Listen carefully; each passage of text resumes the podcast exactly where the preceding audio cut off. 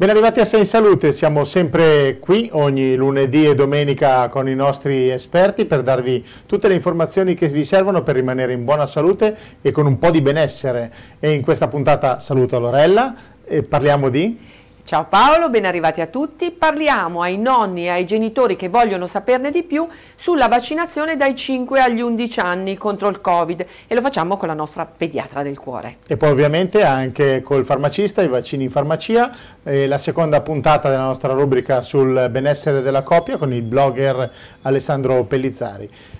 Piccola sigla e torniamo subito insieme a voi. Questo programma è realizzato con la collaborazione di La Lombarda, associazione chimica farmaceutica fra titolari di farmacia.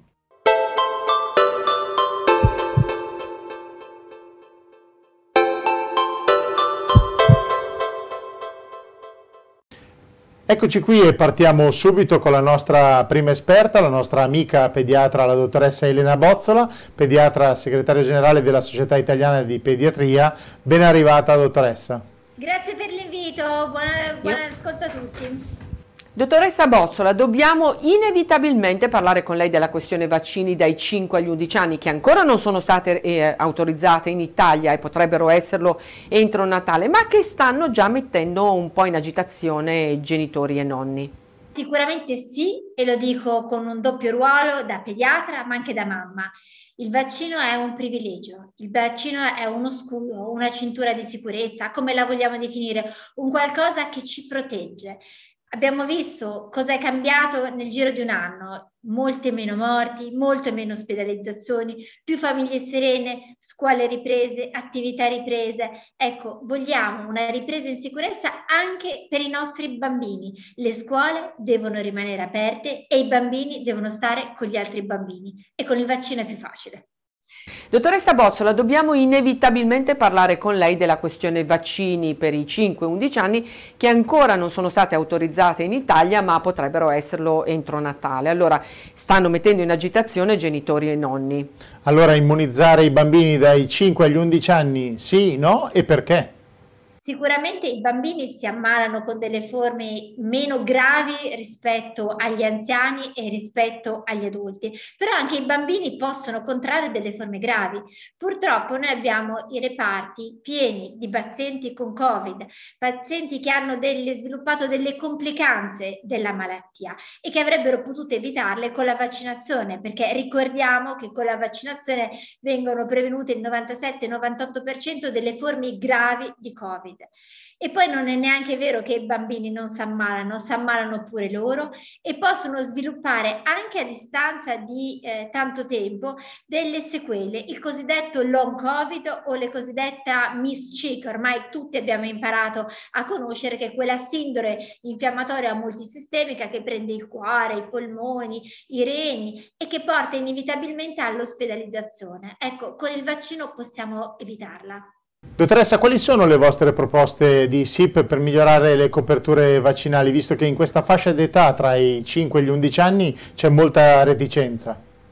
La Società Italiana di Pediatria già da mesi, già da agosto, ha sposato la tesi dell'American Academy of Pediatrics, cioè ci siamo uniti all'appello degli americani nel chiedere la vaccinazione per i bambini, perché sebbene la priorità stia alle fasce più deboli, quindi agli anziani, agli adulti immunosoppressi, il, è importante vaccinare anche i bambini, in primo luogo per se stessi, perché i bambini hanno diritto alla salute, hanno diritto a sentirsi protetti. Vi dico che mio figlio Gabriele, quando io ho ricevuto da sanitario la terza dose, con una punta di invidia mi ha detto scusa, ma perché tu già la terza dose e io non ho ancora nulla? Quindi innanzitutto vanno vaccinati per se stessi e poi vanno vaccinati per proteggere anche la comunità, perché ci sono dei bambini ancora più piccoli di loro, quelli sotto i 5 anni che non si possono vaccinare, ci sono dei soggetti per cui è controindicata la vaccinazione. Ecco, tutti insieme possiamo contribuire alla sicurezza della comunità. Abbiamo ancora un paio di domande. I casi di bronchiolite da virus inciziale nei bambini molto piccoli, di cui si è tanto parlato nei giorni scorsi, è arrivato prima degli altri anni ed è molto più virulento. Ha provocato quattro morti e moltissimi ricoveri. E quindi cosa dobbiamo sapere? Dobbiamo sapere che i, i, virus che causano la bronchiolite, dal virus respiratorio sinciziale al rinovirus ai parainfluenzali, sono sempre esistiti. Quest'anno sono un po' più ecco, incisivi, un po' più forti. Abbiamo delle lunghe code al di fuori dell'ospedale, al fuori del nostro ospedale troviamo dai 200 ai 300 casi di pazienti al giorno che arrivano con sintomatologia respiratoria, bisogna capire che cosa hanno. I genitori quando è che si devono allarmare? Si devono allarmare quando il bambino è molto piccolo e non mangia o respira con difficoltà, è un bambino che è meno reattivo, è un bambino cioè diverso dal solito. In questo caso è opportuno consultare il proprio pediatra di famiglia proprio per seguire le indicazioni giuste, non ascoltiamo quello che dice il dottor Google o quello che ha detto la vicina di casa, la panettiera, la parrucchiera, ecco, ascoltiamo la scienza come giustamente lei ha ricordato pensato proprio nell'interesse dei nostri bambini. Ancora un'ultimissima domanda, dottoressa. È arrivato il maltempo, le attività sono sempre più al chiuso, mezzi di trasporto, feste tra compagni, attività sportive. Per i bambini a scuola, eh, come si possono evitare i contagi? Bisogna evitare i contagi rispettando tutti insieme le regole di sicurezza. Non dimentichiamoci eh, appunto di quello che abbiamo imparato dolorosamente in questi mesi, quindi la mascherina non si abbassa, anche tra i compagni di classe le maestre sono bravissime, complimenti. Se ci sono maestri in ascolto perché le scuole sono un luogo sicurissimo, fanno rispettare le regole, non dobbiamo essere poi noi genitori ad infrangerle esternamente con qualche troppa libertà. Ricordiamoci sempre di lavare le manine dei nostri bambini con acqua e sapone o con dei disinfettanti e ehm, cercare di mantenere il più possibile il distanziamento, non sovraffollamento momenti, feste piccole con pochi parenti, possibilmente intimi. Ecco, rimandiamo a un, si spera, un giorno più sereno le grandi feste di compleanno a cui siamo abituati. Grazie dottoressa Bozzola, ci sentiremo presto quando arriverà l'autorizzazione di EMA e AIFA eh, per la somministrazione. A presto. Grazie a lei e un saluto a tutti gli ascoltatori. Ma di vaccini non abbiamo ancora finito di parlare, lo facciamo con il nostro prossimo ospite. Che è il dottor Dario Castelli, vicepresidente rurale Federfarma Milano Lodi Monza Brianza, che è tornato a trovarci. Benvenuto. Un saluto a tutti e grazie per avermi nuovamente invitato. Dottor Castelli, abbiamo finito di parlare delle vaccinazioni contro il Covid per i bambini che si potranno fare presto anche in Italia. Con lei parliamo dell'opportunità, che finalmente è diventata realtà anche in Lombardia, di vaccinarsi in farmacia anche per le dosi booster, ovvero la terza dose ai 40-60 anni, così che le farmacie possano garantire più capillarità. Esatto, come voi sapete eh, c'è stata una primissima fase di sperimentazione con eh, le 21 farmacie lombarde, adesso siamo passati invece nella fase operativa vera e propria, dove entrano in campo tutte le altre farmacie lombarde, Attualmente le dico che solo i primi due giorni erano da 21 e sono passate a 351 farmacie distribuite su tutto il territorio della Lombardia e in due giorni sono stati effettuati più di 2000 vaccinazioni, 2164 vaccinazioni. Il numero è in costante crescita perché la cosa importante è che ogni farmacia può attivarsi quando si sente pronta e devo dire che questa è un'iniziativa molto importante perché è un'iniziativa a supporto degli hub vaccinali. Come noi sappiamo, gli hub vaccinali stanno ancora accogliendo le prime o le seconde dosi, accolgono anche la terza dose, però questo è un modo veramente importantissimo per decongestionare questi hub, per ridurre le liste d'attesa e per permettere soprattutto alle persone anziane che abitano nei paesi ad accedere a un luogo sicuro, confidente, conosciuto in eh, tempi veramente brevi. Dottor Castelli, ci fermiamo solo per un minuto di pubblicità, stia con noi, anche voi state con noi, torniamo subito. Bobbiese New Media da anni affianca i suoi clienti con progetti di comunicazione personalizzati, campagne radio, tv, web, produzioni video e audio, live streaming per trasmettere contenuti ovunque, qualità e professionalità a prezzi contenuti. Contattaci per un preventivo senza impegno. Telefono 0287 16 56 21. Email info chiocciola bobbiese.com. Bentornati a Sei in Salute, siamo con il dottor Castelli, farmacista. Le chiedo, secondo lei a questo punto sui vaccini c'è un overdose di comunicazione da parte dei media e non sempre allineati con la scienza? Possono provocare delle perplessità e lei che cosa dice ai suoi cittadini? Devo purtroppo rilevare che in effetti c'è un overdose di informazione che quando si parla di informazione sanitaria eh, diventa anche dannosa a volte. Sono, a volte escono delle notizie o sui social o in queste catene di Sant'Antonio che ci sono sui gruppi WhatsApp, Messenger, che sono veramente dannose per la salute delle persone. Io credo che eh, questo, questo, il discorso della vaccinazione è un discorso molto delicato, dove ci sono molte persone che hanno dei timori comprensibili, ma questi timori devono essere fugati con un'informazione scientifica certa. Le voglio fare un esempio. Ci sono molte persone che sono anche titubanti sulla terza dose, proprio perché sentono che gli effetti collaterali sono maggiori, magari hanno avuto un po' di febbre, qualche dolore nella seconda dose e sono spaventati. Ecco, questo è, è, è un obbligo nostro, è, un dovere nostro di un operatore sanitario, di un medico, di un farmacista, di un infermiere, proprio di cercare di fugare questi timori, ma fugarli con delle eh, diciamo, informazioni scientifiche.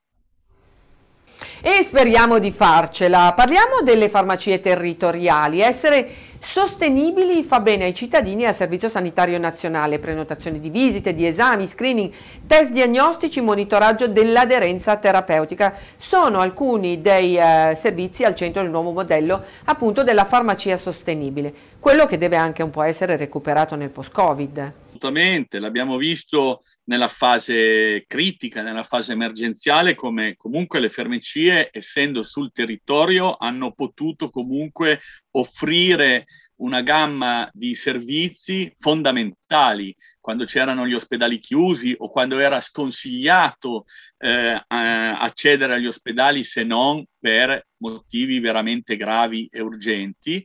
Le farmacie si sono messe in campo, sono un luogo facile da raggiungere, però Perciò, eh, come sapete, abbiamo, a, abbiamo effettuato eh, migliaia di prenotazioni CUP, ma anche migliaia di eh, esami di telemedicina, dal semplice elettrocardiogramma, che poi veniva comunque refertato grazie alla tecnologia negli ospedali, agli holter cardiaci ed anche agli holter, agli holter pressori. Dottore, ci dice qual è la situazione dei tamponi in farmacia?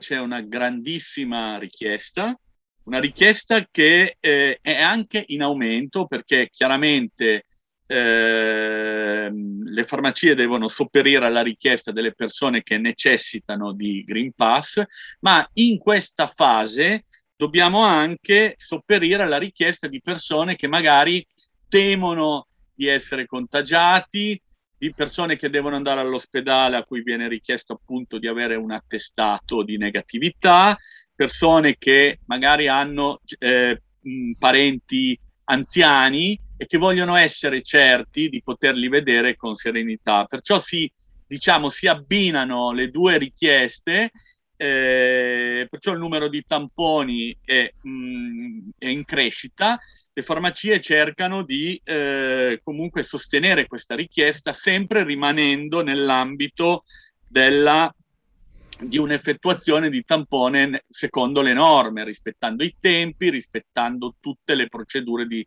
sanificazione. Un'ultima domanda sulla vaccinazione anti-influenzale. Siamo a fine novembre, come sta andando e cosa dobbiamo dire ai cittadini su questo? Che cosa dobbiamo ribadire ai cittadini? Dobbiamo ribadire ai cittadini che è importante anche questo tipo di vaccinazione, che la vaccinazione Covid è una cosa, la vaccinazione antinfluenzale è un'altra.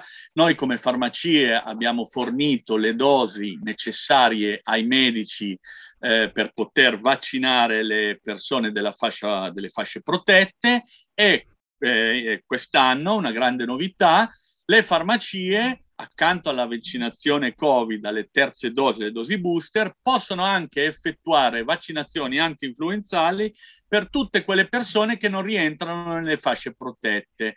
Eh, le persone possono venire in farmacia, acquistano la dose e il farmacista contestualmente è autorizzato anche a inoculare questa dose. Perciò credo che anche qui sia una, una cosa molto importante perché va va un po' incontro a, a, a un'esigenza di dover trovare dei, delle strutture che effettuino queste dosi eh, di vaccinazione antinfluenzale. Dottore, ricordiamo che eh, i cittadini devono avere la ricetta medica per il vaccino. Questo è importante, bisogna avere la ricetta medica se il vaccino viene acquistato e portato a casa per essere somministrato dal medico o eh, o, o da persone diciamo autorizzate a farlo. Per la vaccinazione invece in farmacia, eh, con l'acquisto del vaccino, per le persone che non escono dalla farmacia ma che vengono contestualmente vaccinate, non è necessaria la eh, prescrizione medica perché viene fatta un'anamnesi, viene firmato un consenso informato e di conseguenza questo va a sostituire eh, la ricetta medica. Ah, questa è una buona notizia per chi ha poco tempo, per esempio, per andare dal medico a farsi fare la prescrizione. Viene in farmacia, fate tutto voi. Esclusivamente se la dose viene inoculata in farmacia. Se invece la dose viene portata a casa eh, per, por- per poi essere inoculata in un secondo momento, in questo caso è obbligatoria la ricetta medica. Grazie dottor Castelli per essere stato in nostra compagnia, ci vediamo presto. Grazie infinite, a presto. Un saluto a tutti. Proprio non lo sapevo, sai Lorella, è molto utile per chi ha poco tempo e trova nella farmacia la risposta più veloce. E io quest'anno farò proprio così.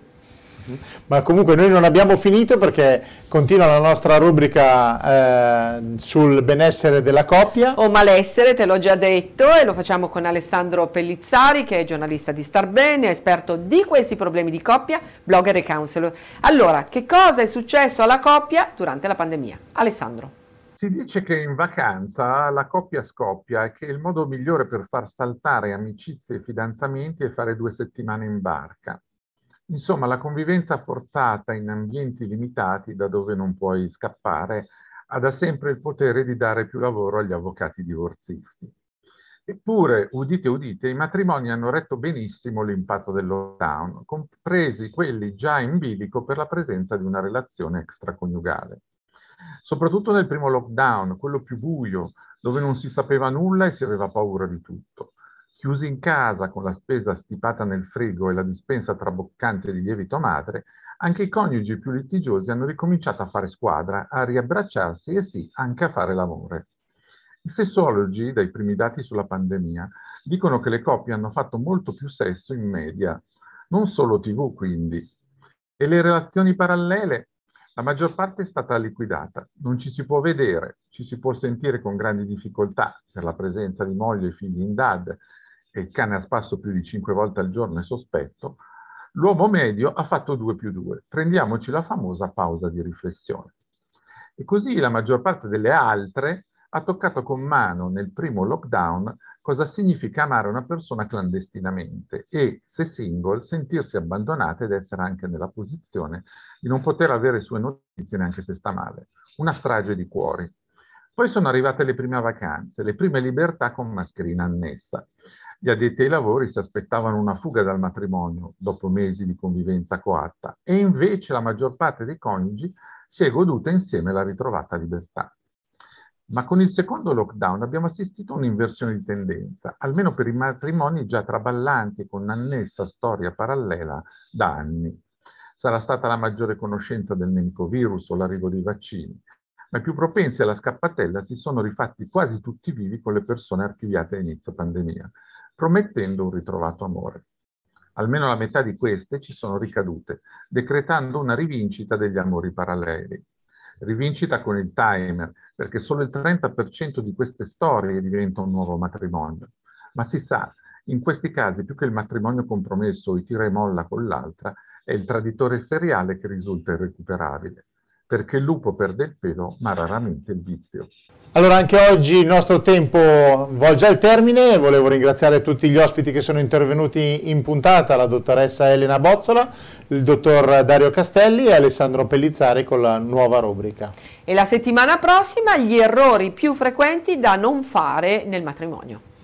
Vi ricordo Appuntamento al lunedì sera alle 23 su Telenova, in replica la domenica alle 13.30 e in caso di partite alle 15.30 e poi c'è la pagina Facebook di Sei in Salute dove ritrovate la puntata, la, potete anche seguirla in podcast su Spotify, quindi eh, se la perdete in tv potete trovarla anche sui social e su Spotify in podcast. Arrivederci. Arrivederci. Questo programma è realizzato con la collaborazione di La Lombarda, associazione chimica farmaceutica fra titolari di farmacia.